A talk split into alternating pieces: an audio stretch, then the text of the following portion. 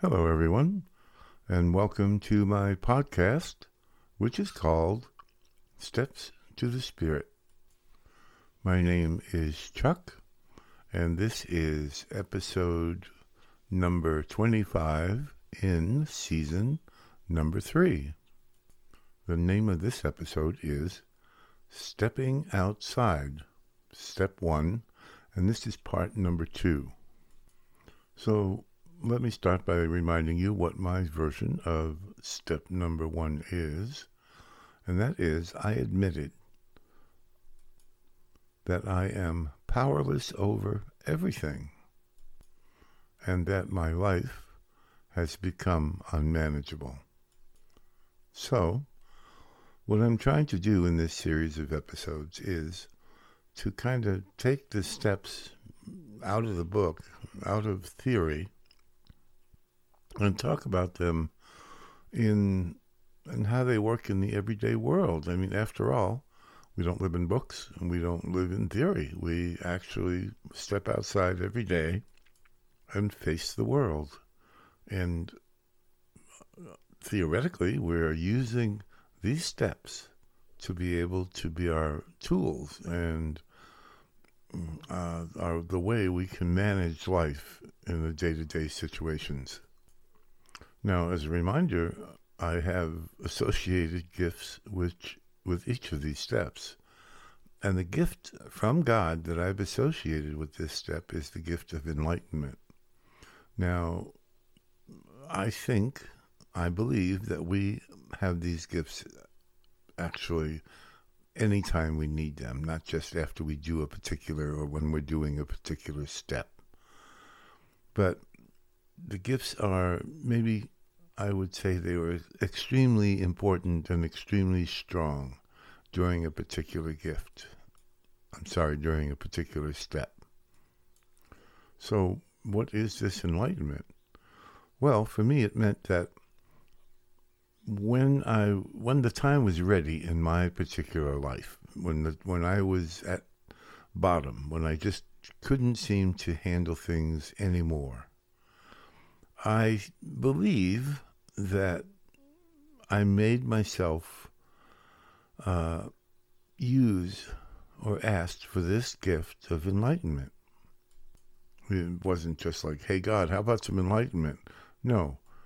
I, I realized at some point just exactly, I, I guess I got a really good look at what my life had become. And I believe that that was the Enlightenment. And it was also that I was able to see my insanity. Again, I was trying to do the same things, solve problems the same way as I did before. And of course, I got the same results as I did before. Uh, in my case, I ended up drinking. I ended up losing everything. I ended up losing all my friends everything. And I had to start over again. I believe today that that's exactly what I expected and wanted to happen to me. I didn't think I deserved any kind of success at all in life. Success being mostly love. I was really unlovable. Is that because I was had lousy habits or was mean or no, not at all. If anything, I was sicky sweet, especially when I was drinking. And I would, you know, do anything for people and I would be your friend and I would, you know, I was just a nice guy. And as it turns out, I was doing all of those things because I d- didn't think I was a good person. Now, don't get me wrong. I didn't turn around and, okay, now I can be myself and I'm not really a nice guy. I think I still am. But now the circumstances are different. And the biggest change, of course, is my reliance on the power of my spirit and the power of God to get me through and to guide me. We're going to come to those steps, the next two steps actually, in in a short time, uh, in a few episodes. But right now, as I walk out the door, I'm I'm going to I'm going to be different. I'm going to be acting in a way that I am depending on my spirit. I'm listening to God now instead of listening to uh, the the junk that I had before in my head. I'm free of all of the baggage, well, most of the baggage that I had been carrying before, most of those lousy things that I talk, thought about myself. And I guess most of all, I am dependent on things other than myself, my higher power. I believe with all my heart that I do not manage things or my life very well. I see my humanity as a gift, a beautiful gift from God. And my belief is that this is this is the way I think it worked. I think God gave us this beautiful humanness and let's go back to the stories of say the garden of Eden. And he gave us paradise. And we being humans wanted more. And I believe that God is a loving Father, and I believe that He said, okay, you can have what you want. I'm going to give you the power of free choice. You can be, as a human being, you can choose whatever you like. You can choose money, sex, um, pleasure of any kind, um, power, whatever you desire, you can choose. But you can also, and what I'm asking you to do is to choose me.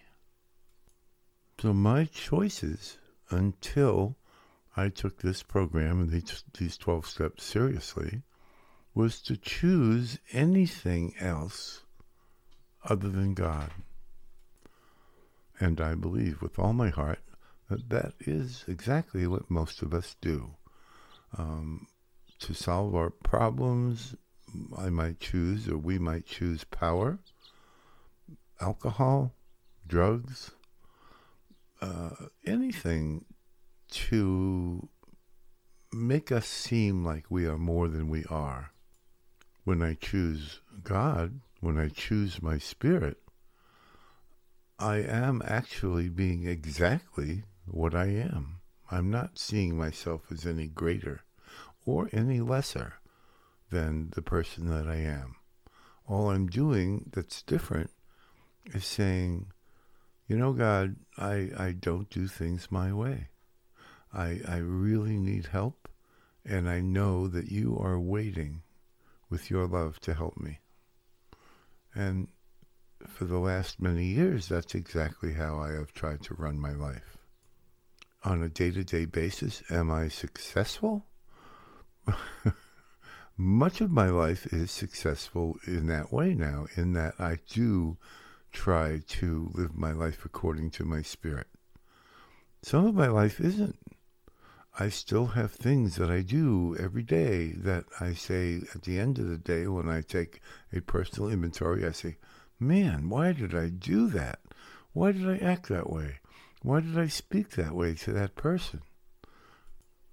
And the answer that I get, I have to really go back to St. Paul. And he says, or asks the question at one point in his one of his epistles is, why is it that I know the right things to do, but I keep doing the wrong things? And his answer, of course, was it wasn't him it was this thing in him that caused him to do this. And the answer wasn't that he could fight it. His answer was uh, Jesus in him. And I'm not saying that you have to accept Jesus as your Savior, but what I'm saying is that I need to look to a higher power, up to my spirit, I'm not sure what that spirit is. I'm not sure if it's Jesus or Muhammad or Buddha or or or what represents that spirit inside of me. All I know is that spirit is absolutely perfect and it, if I, if I choose to listen to it, it never makes a mistake. And that is part of what I say when I say that I've never done anything wrong. That had I stopped to listen, I didn't know what would have been the right thing to do.